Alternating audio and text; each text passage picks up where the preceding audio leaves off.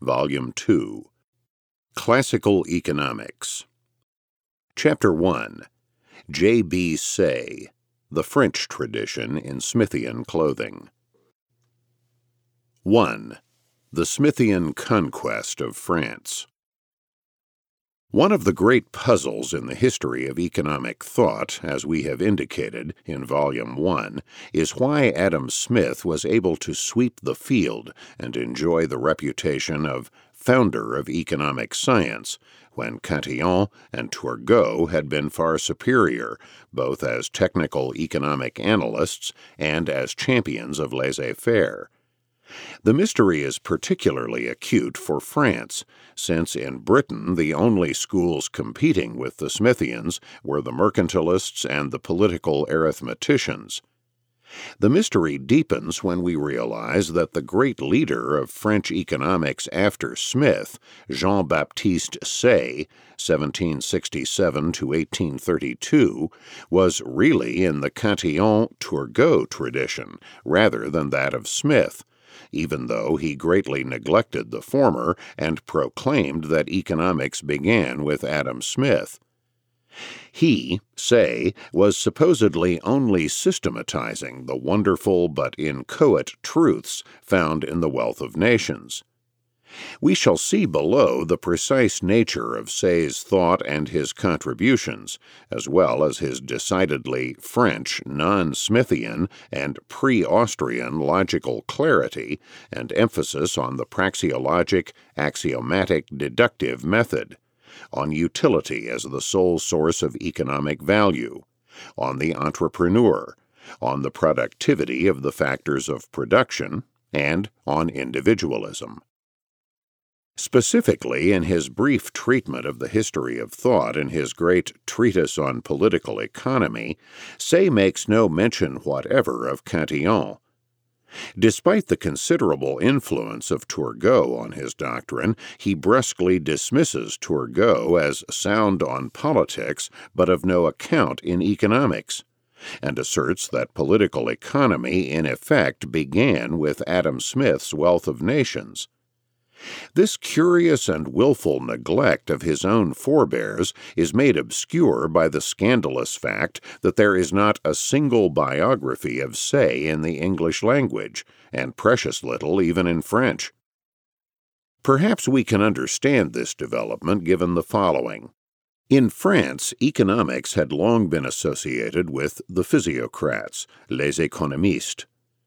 The ouster from the Controller Generalship of the great Turgot in 1776, and the consequent demise of his liberal reforms, served to discredit the entire physiocratic movement.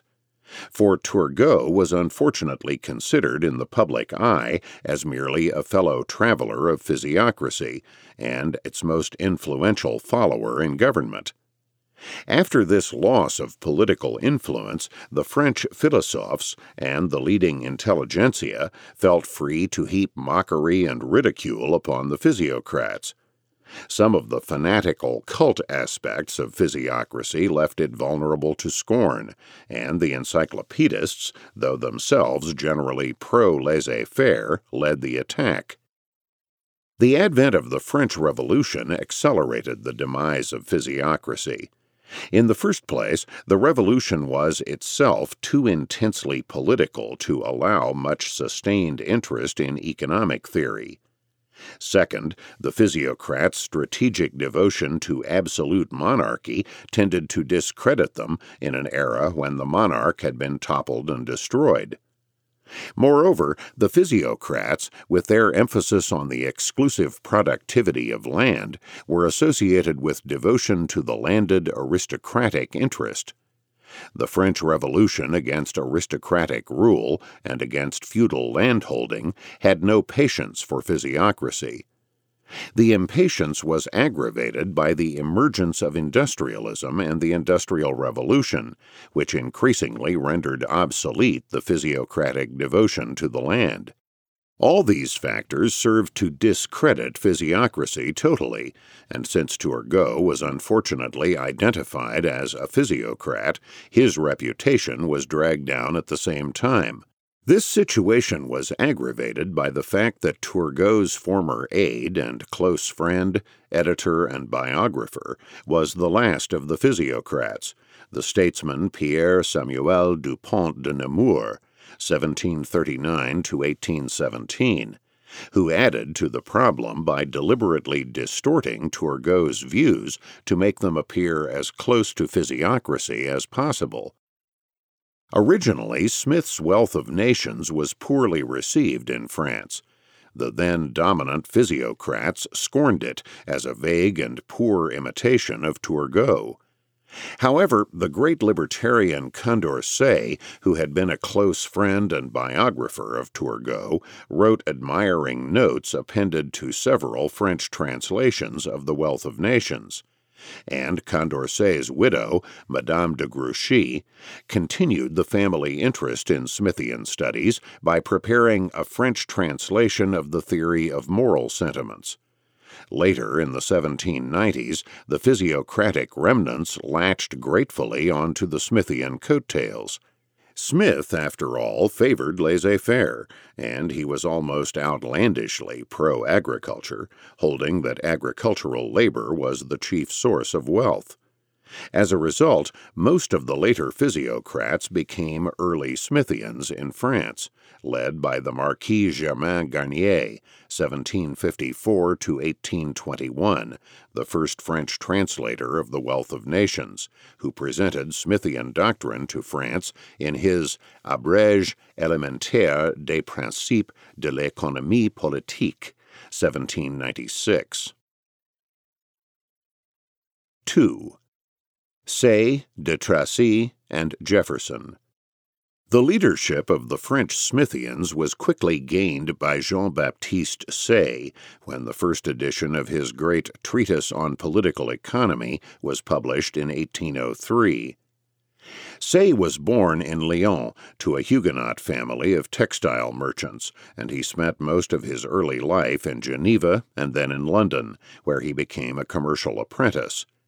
Finally, he returned to Paris as an employee of a life insurance company, and the young Say quickly became a leader of the laissez faire group of philosophes in France. In 1794, Say became the first editor of the major journal of this group, La Décade Philosophique a champion not only of laissez faire, but also of the burgeoning industrialism of the Industrial Revolution, Say was hostile to the absurdly pro agricultural physiocracy. The Décade group called themselves the ideologists, later sneeringly dubbed by Napoleon the ideologues. Their concept of ideology simply meant the discipline studying all forms of human action a study meant to be a respecter of individuals and their interaction, rather than a positivistic or scientistic manipulating of people as mere fodder for social engineering. The ideologues were inspired by the views and the analysis of the late Condillac. Their leader in physiological psychology was Dr. Pierre Jean Georges Cabanis, 1757 to 1808 who worked closely with other biologists and psychologists at the École de Médecine. Their leader in the social sciences was the wealthy aristocrat Antoine Louis Claude Destutt Comte de Tracy, 1754 to 1836. Destutt de Tracy originated the concept of ideology, which he presented in the first volume, 1801, of his five volume Elements of Ideology, 1801 to 1815. De Tracy first set forth his economic views in his Commentary on Montesquieu in 1807, which remained in manuscript due to its boldly liberal views.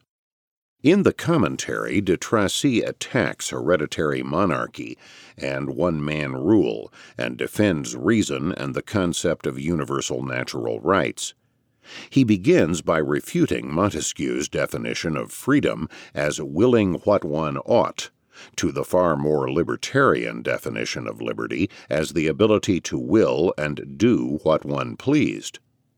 In the commentary, de Tracy gives primacy to economics in political life, since the main purpose of society is to satisfy, in the course of exchange, man's material needs and enjoyments. Commerce, de Tracy hails as the source of all human good, and he also lauds the advance of the division of labor as a source of increasing production, with none of the complaints about alienation raised by Adam Smith. He also stressed the fact that in every act of commerce, every exchange of merchandise, both parties benefit or possess something of greater value than what they sell. Freedom of domestic trade is therefore just as important as free trade among nations. But, de Tracy lamented, in this idyll of free exchange and commerce, and of increasing productivity, comes a blight government.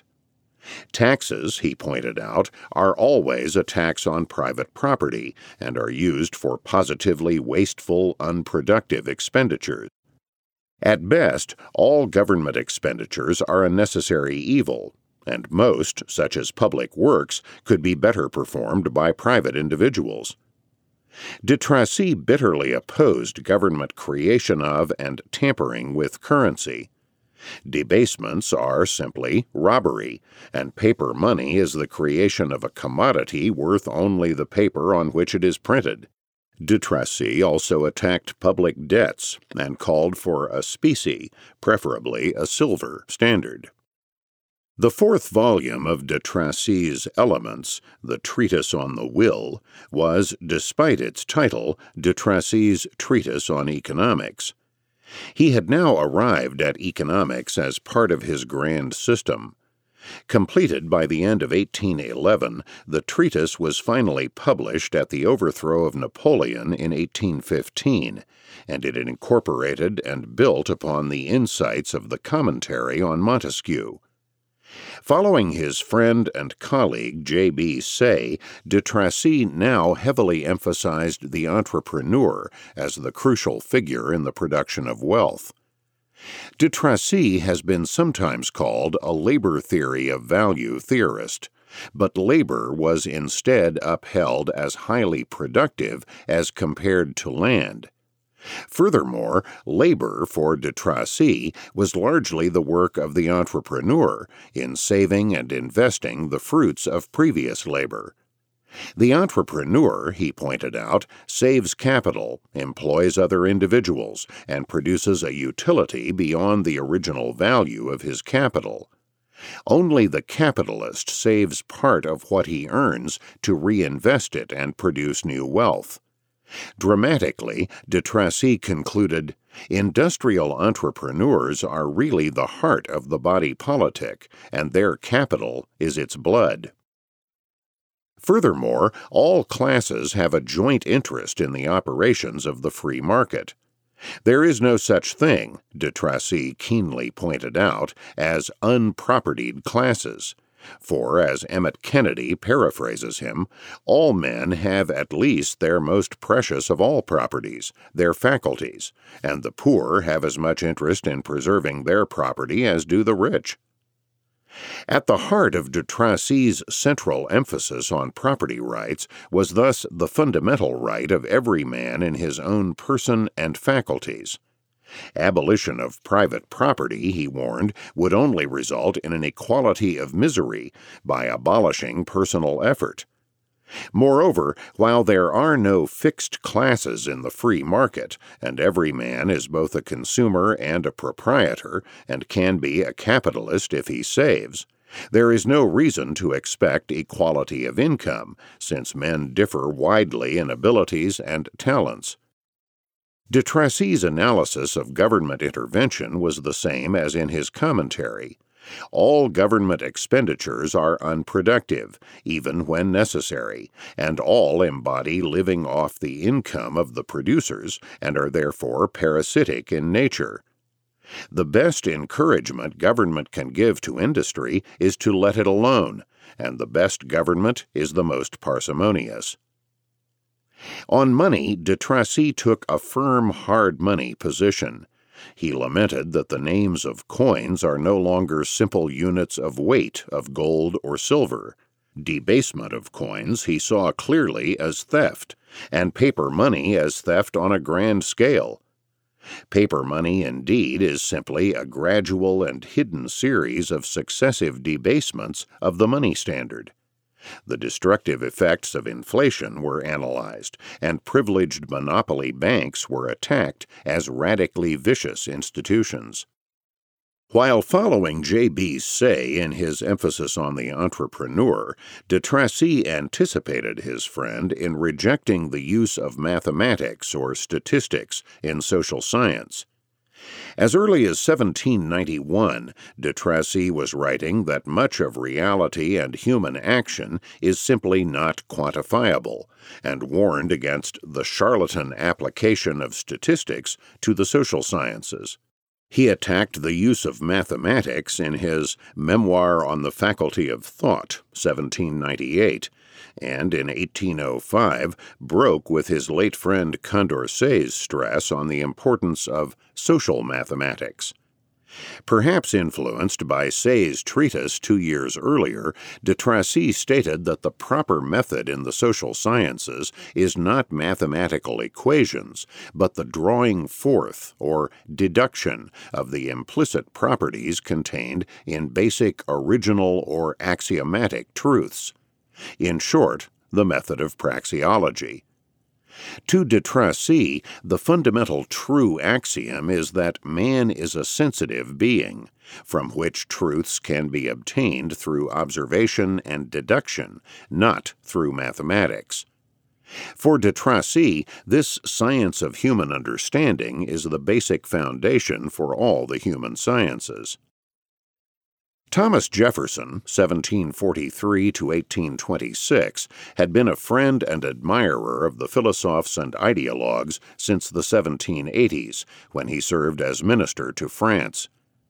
When the ideologues achieved some political power in the consular years of Napoleon, Jefferson was made a member of the Brain Trust, Institut National, in 1801.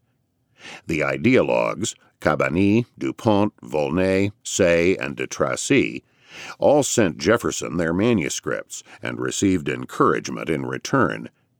After he finished the commentary on Montesquieu, de Tracy sent the manuscript to Jefferson and asked him to have it translated into English. Jefferson enthusiastically translated some of it himself, and then had the translation finished and published by the Philadelphia newspaper publisher William Duane. In this way, the commentary appeared in English, 1811, eight years before it could be published in France.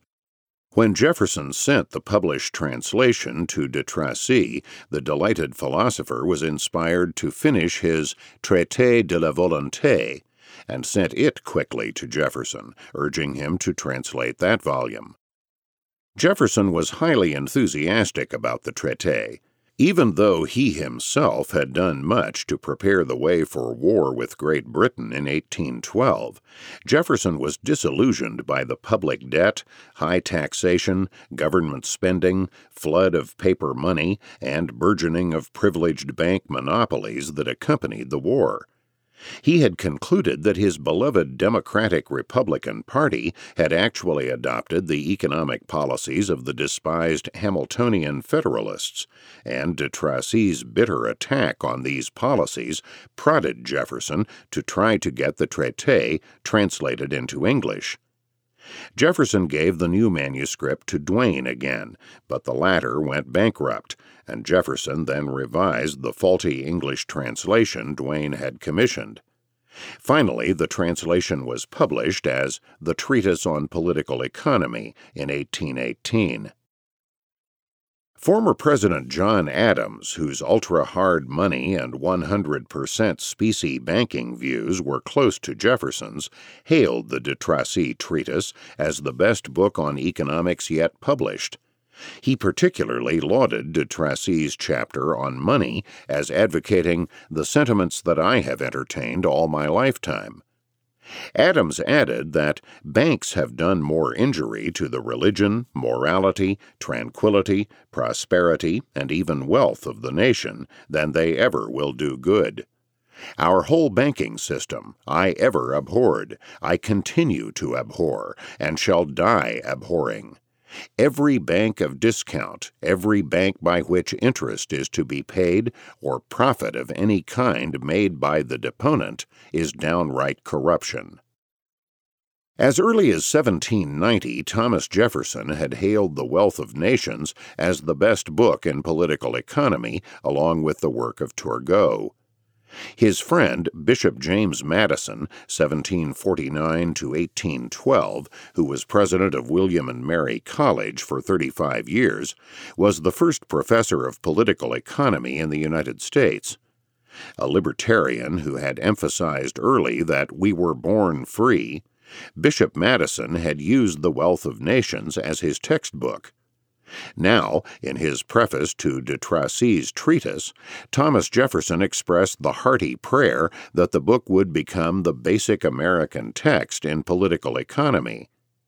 For a while, William and Mary College adopted de Tracy's treatise under Jefferson's prodding, but this status did not last long.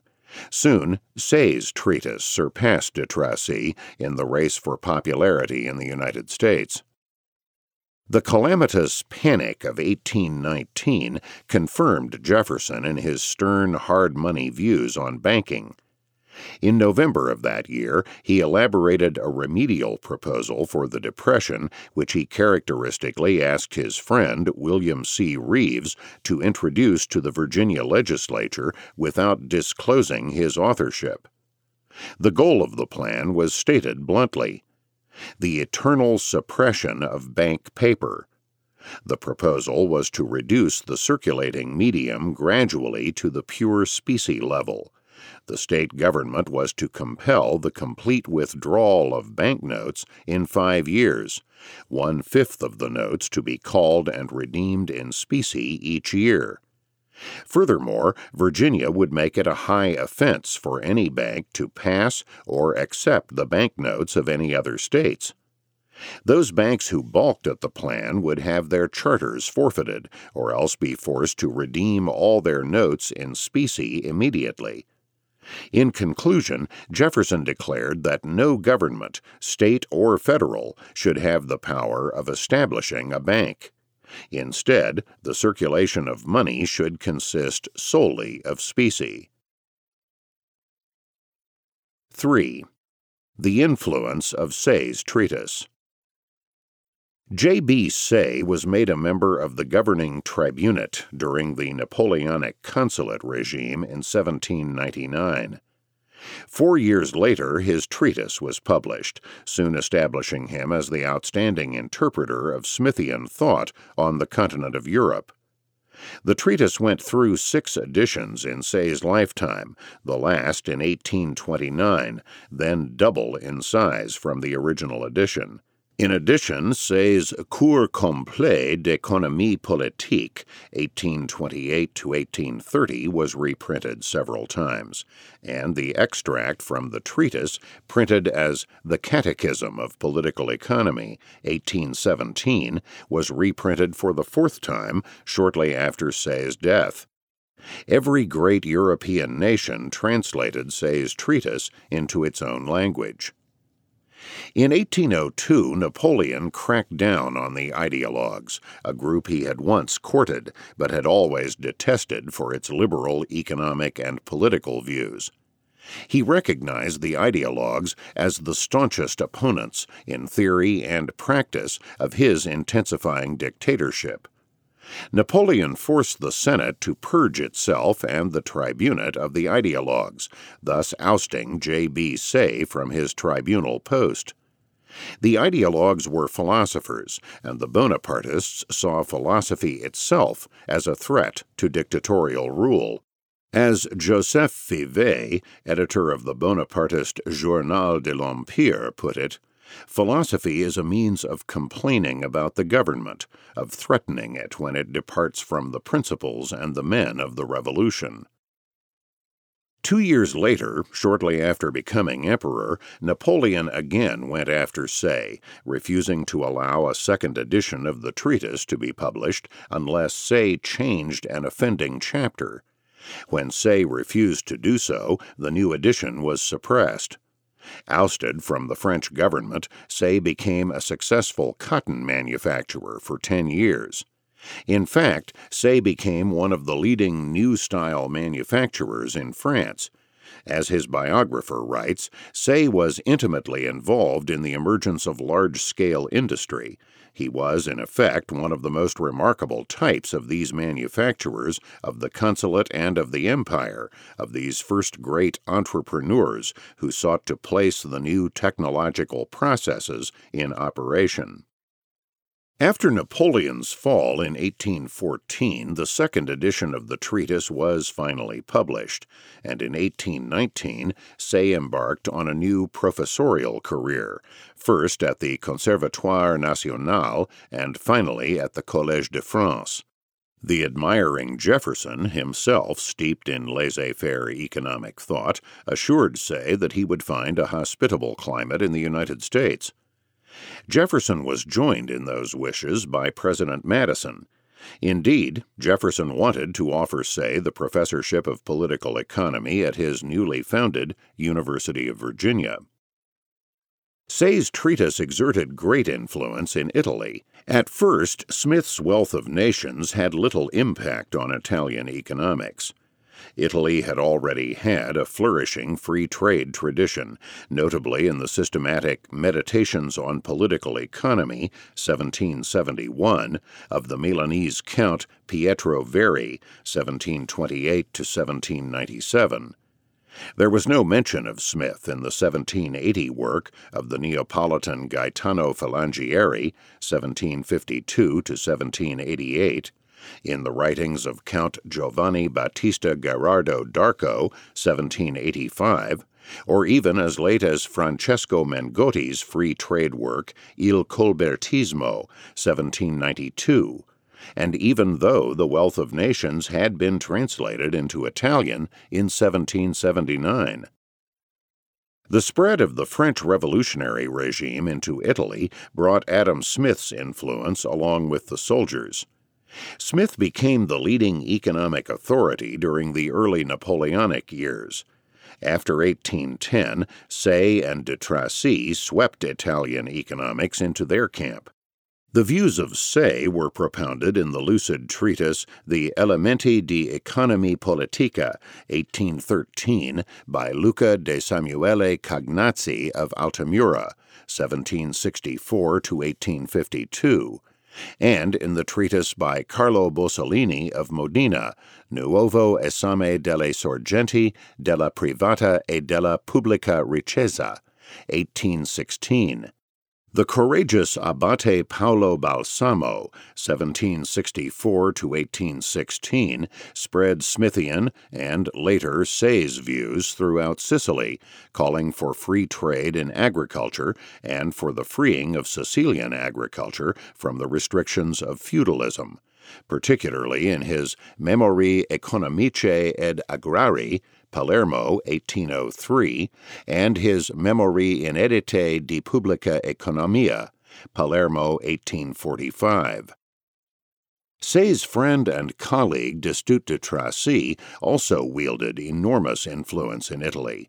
His Elements was translated into a 10 volume edition, Milan, 1817 to 1819, by the former priest Giuseppe Compagnoni, 1754 to 1833.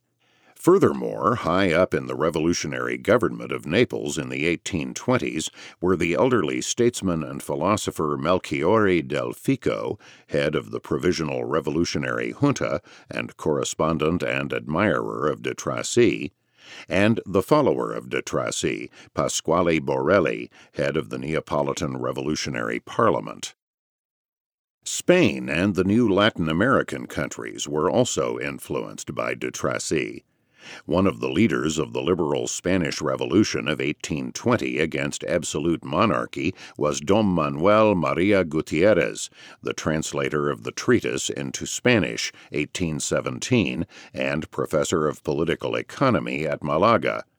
Furthermore, a member of the revolutionary Spanish Cortes of 1820 was Ramon de Salas, the translator of de Tracy's commentary, who returned from exile in France to take part in the struggle.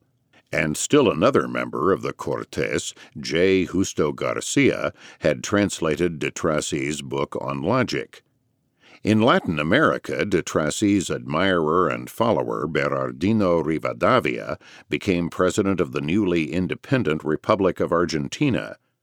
Tracy also became highly popular in Brazil as well as Argentina, and in Bolivia his ideology became the official doctrine of the state schools in the 1820s and 1830s. It is hardly surprising that the second wave of Smithian writers in Germany were strongly influenced by J.B. Say's treatise. Ludwig Heinrich von Jakob, 1759 to 1827, was, like Kraus, a Kantian philosopher as well as economist. Studying at the University of Halle, he became professor of philosophy there. Von Jakob published a Smithian treatise on general economic principles, Principles of Economics, Halle, 1805. Later editions, up to the third, published in 1825, incorporated Sayite emendations.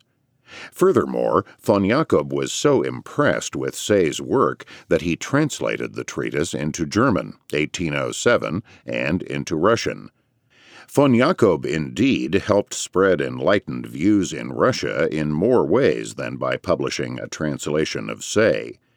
He taught for a while at the University of Kharkov and was a consultant to several official commissions at St. Petersburg. The most interesting and thoroughgoing Sayite in Germany was Gottlieb Hufeland, 1760 to 1817. Hufeland was born in Danzig, where he became mayor, and studied at Göttingen and Jena, where he became professor of political economy. In his Neue Grundlegung der Staatswirtschaft Gießen, 1807 to 1813, Hufeland adopted all the important innovations of J.B. Say, or rather, his return to the French continental pre Smithian tradition. Thus, Hufeland brought back the entrepreneur and carefully separated his pure profits from confronting risk, from his interest return, and from the rent or wage for his managerial abilities.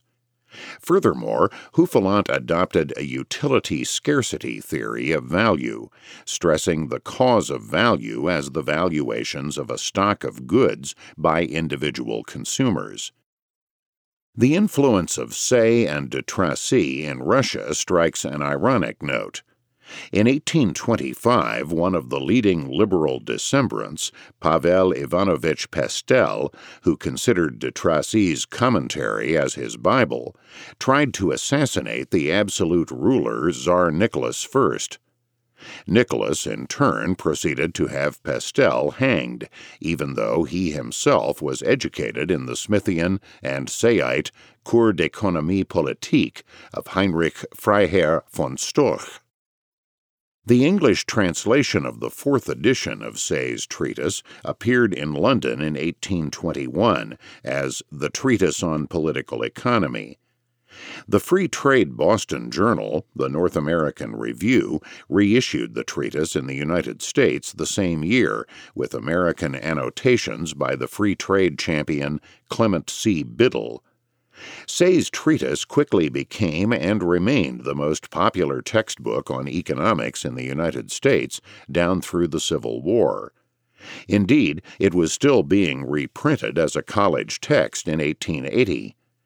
During that period, the treatise had gone through 26 American printings, in contrast to only eight in France. The untranslated writings of the ideologues had an unexpected influence in Great Britain. Thomas Brown, friend and successor to Dugald Stewart in the chair of moral philosophy at Edinburgh, was fluent in French, and was heavily influenced by the philosophy of de Tracy. Furthermore, James Mill was a philosophic disciple of Dr. Brown and was himself an admirer of Helvetius, Condillac, and Cabanis. It is not surprising, therefore, that Mill should have been the first in Great Britain to appreciate the importance of Say's law of markets.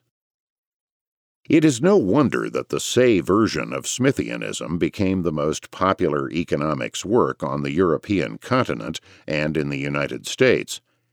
Not being able to call himself a physiocrat, Say called himself a Smith follower, but he was one largely in name only. As we shall see, his views were really post Cantillon and pre Austrian rather than Smithian classical. One crucial difference between Say and Smith was in the limpid clarity and lucidity of Say's treatise. Say quite justly called the wealth of nations a vast chaos and a chaotic collection of just ideas thrown indiscriminately among a number of positive truths. At another point, he calls Smith's work a promiscuous assemblage of the soundest principles, an ill digested mass of enlightened views and accurate information.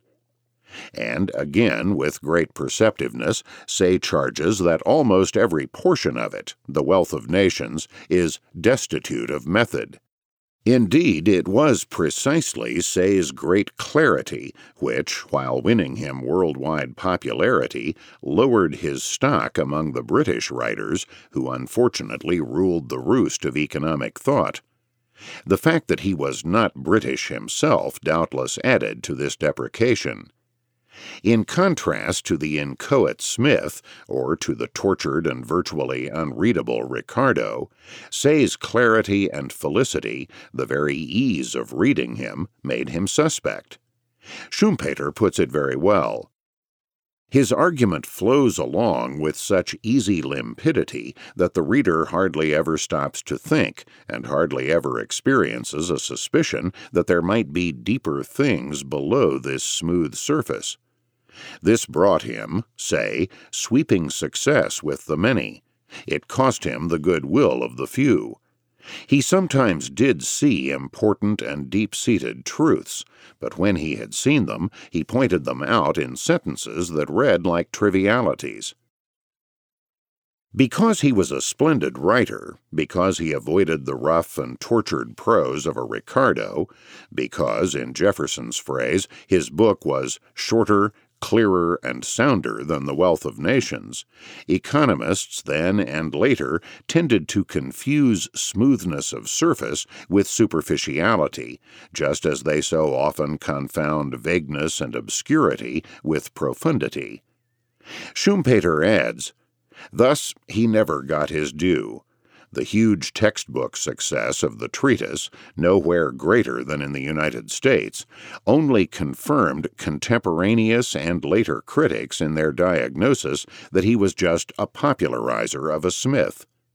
In fact, the book got so popular precisely because it seemed to save hasty or ill prepared readers the trouble of wading through the wealth of nations.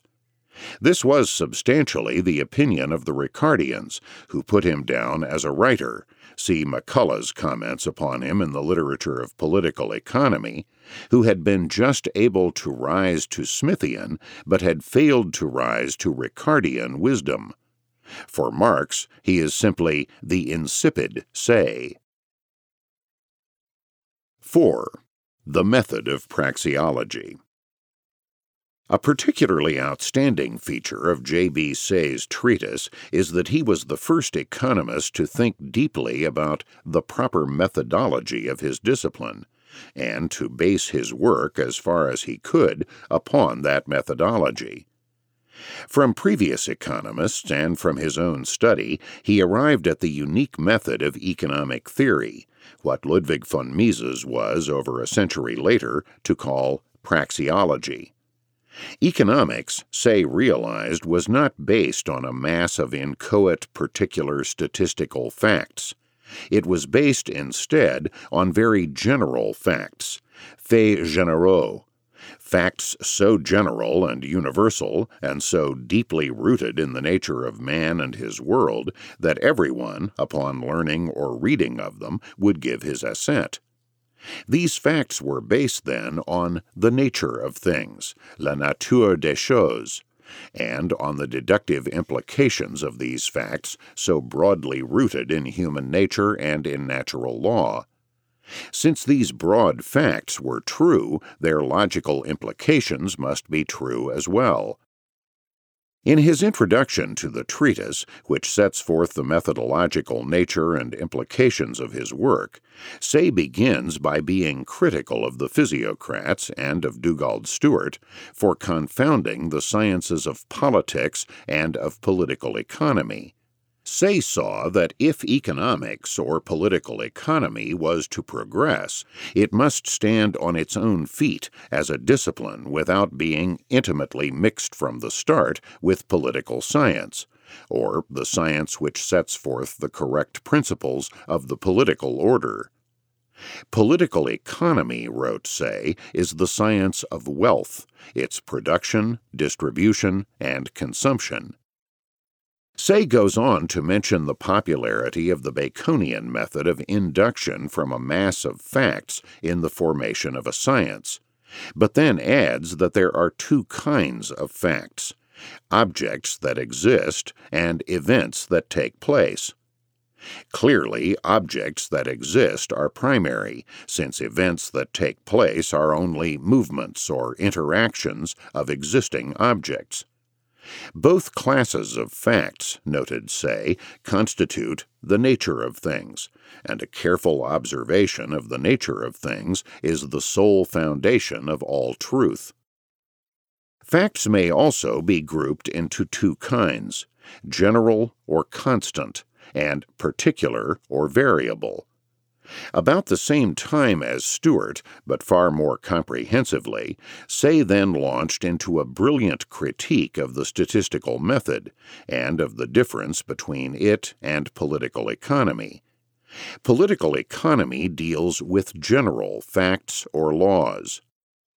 Political economy, from facts always carefully observed, makes known to us the nature of wealth from the knowledge of its nature, deduces the means of its creation, unfolds the order of its distribution, and the phenomena attending its destruction. It is, in other words, an exposition of the general facts observed in relation to this subject. With respect to wealth, it is a knowledge of effects and of their causes. It shows what facts are constantly conjoined with, so that one is always the sequence of the other.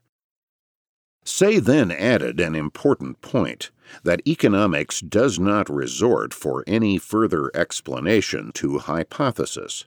In short, unlike the physical sciences, the assumptions of economics are not tentative hypotheses, which, or the deductions from which, must be tested by fact.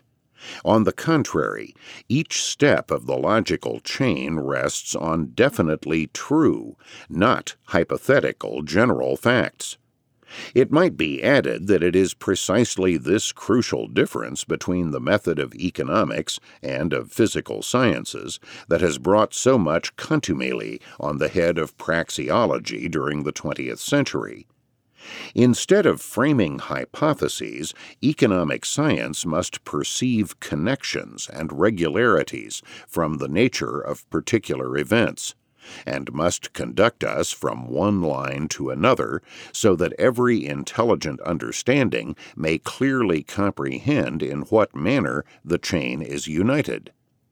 It is this, Say concludes, which constitutes the excellence of the modern method of philosophizing. In contrast, statistics exhibit particular facts of a particular country at a designated period. They are a description in detail.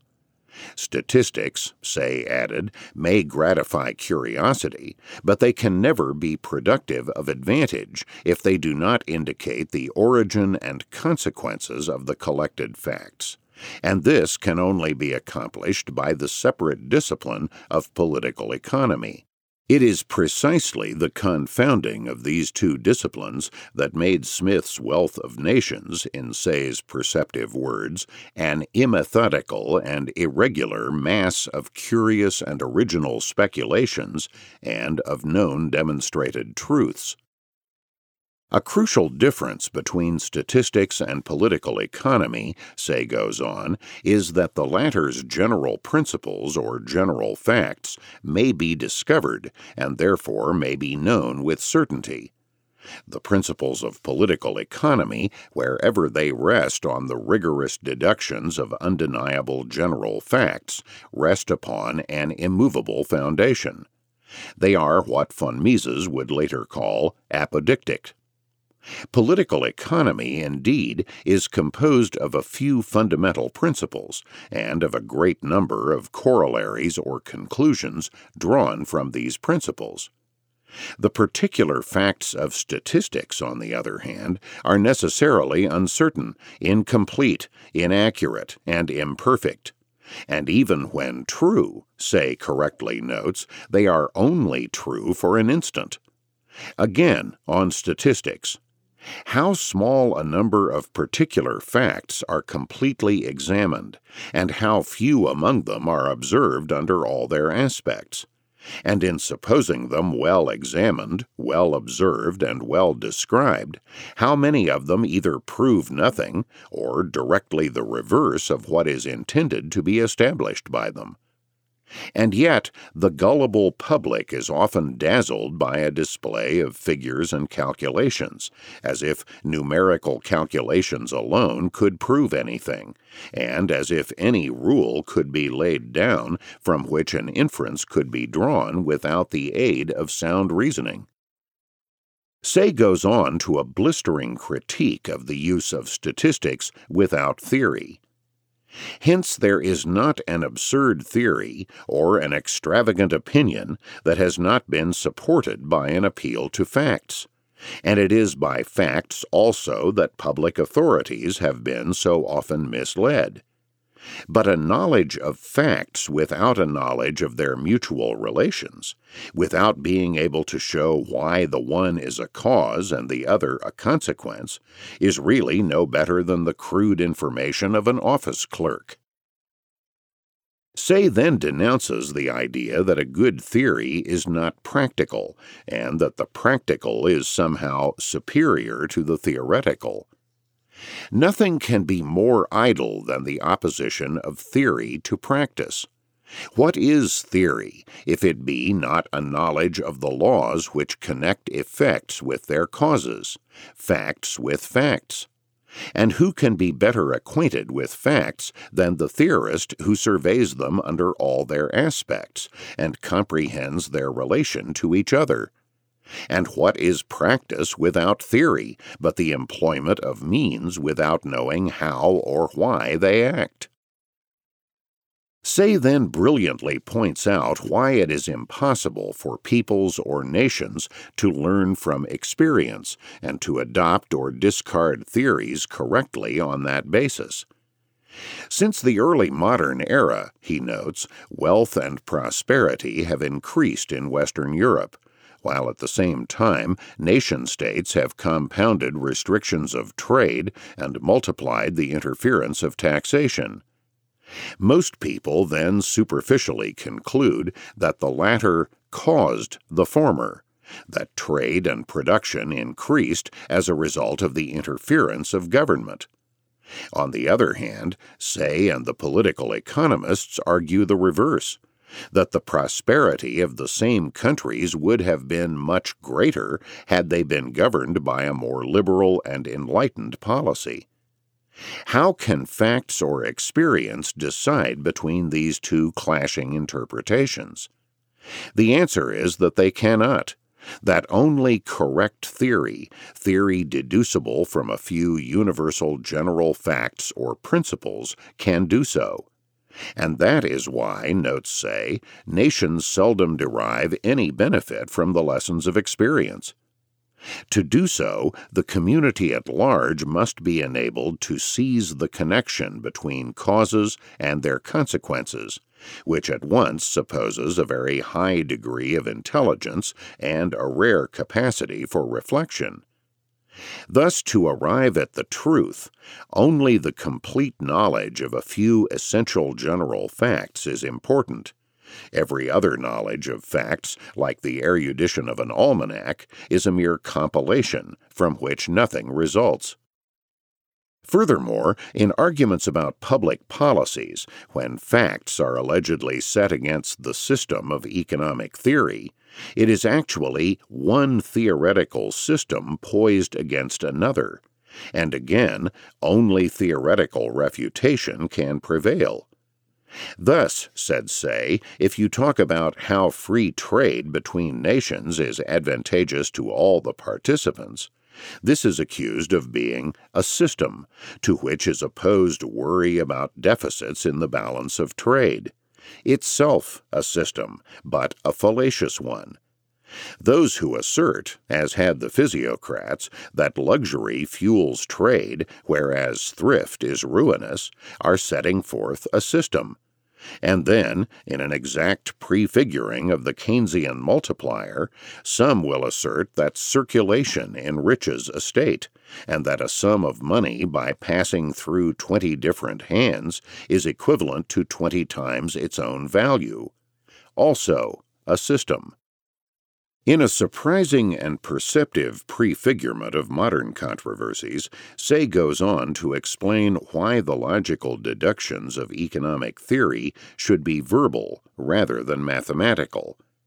The intangible values of individuals with which political economy is concerned are subject to continuing and unpredictable change, subject to the influence of the faculties, the wants, and the desires of mankind they are not susceptible of any rigorous appreciation, and cannot, therefore, furnish any data for absolute calculations.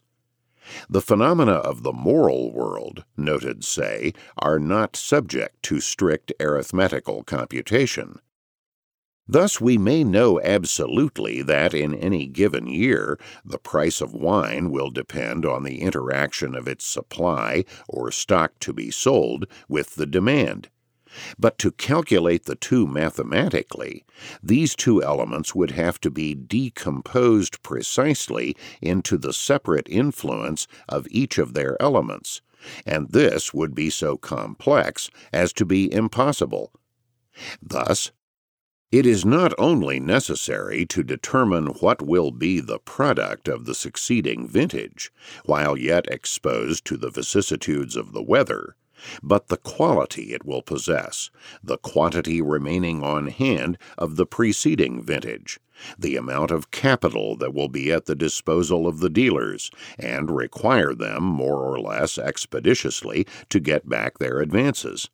We must also ascertain the opinion that may be entertained as to the possibility of exporting the article, which will altogether depend upon our impressions as to the stability of the laws and government that vary from day to day, and respecting which no two individuals exactly agree.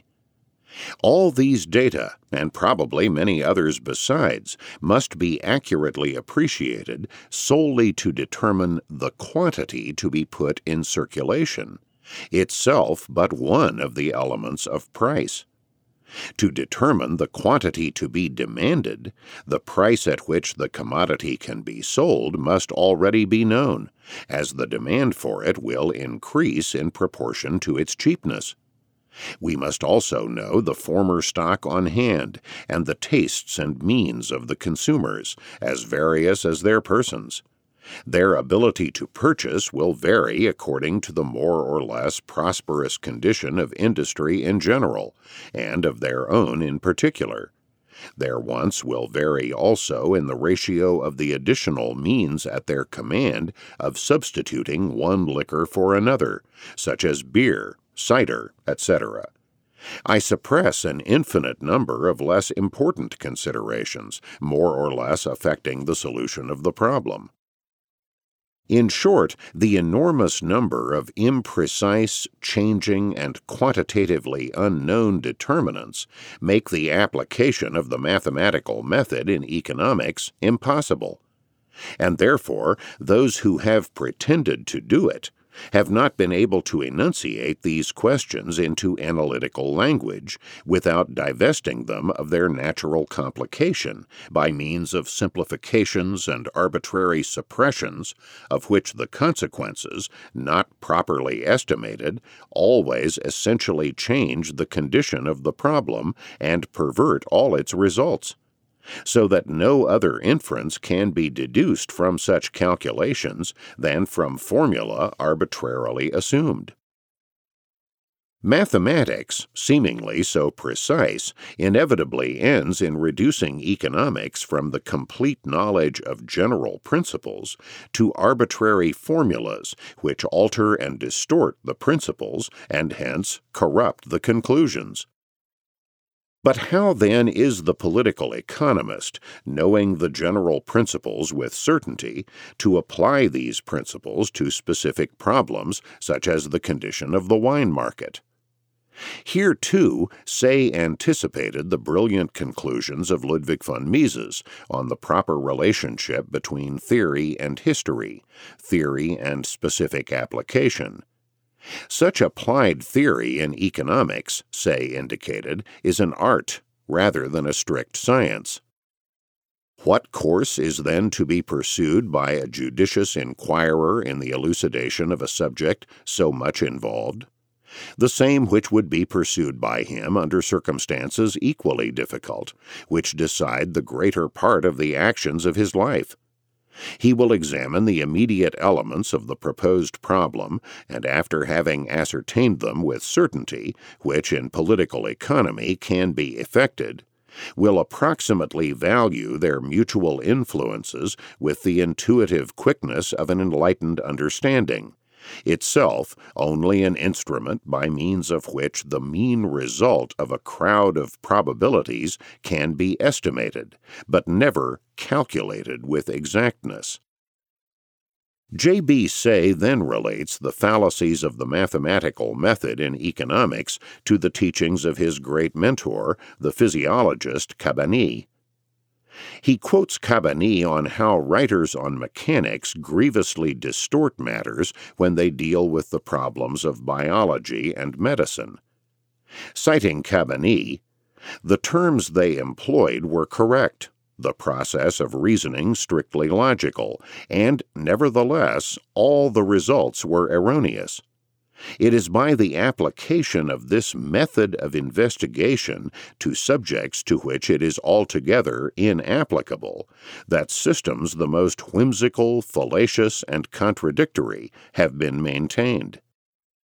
Say then adds that whatever has thus been pointed out about the fallacies of the mechanistic method in biology is, a fortiori, applicable to the moral sciences, which is why we are always being misled in political economy, whenever we have subjected its phenomena to mathematical calculation. In such case, it becomes the most dangerous of all abstractions. Finally, Say perceptively points to another problem that, then as now, leads learned people to dismiss the principles and conclusions of economics.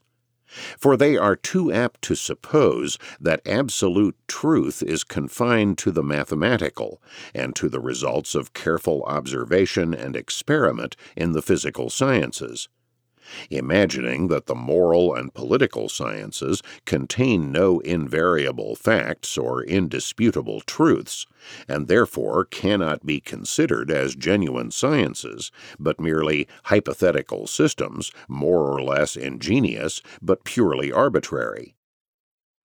To bolster this view, the critics of economics point to a great many differences of opinion in that discipline. But so what? Say asks. After all, the physical sciences have always been rent by controversy, sometimes clashing with as much violence and asperity as in political economy. The mathematical method was not the only system of abstraction to suffer a trenchant demolition by J.B. Say. For Say was also sharply critical of verbal methods of logic that took off into the Empyrean without continuing groundwork in and repeated checking by reference to general and universal facts. This was Say's main methodological stricture against the physiocrats.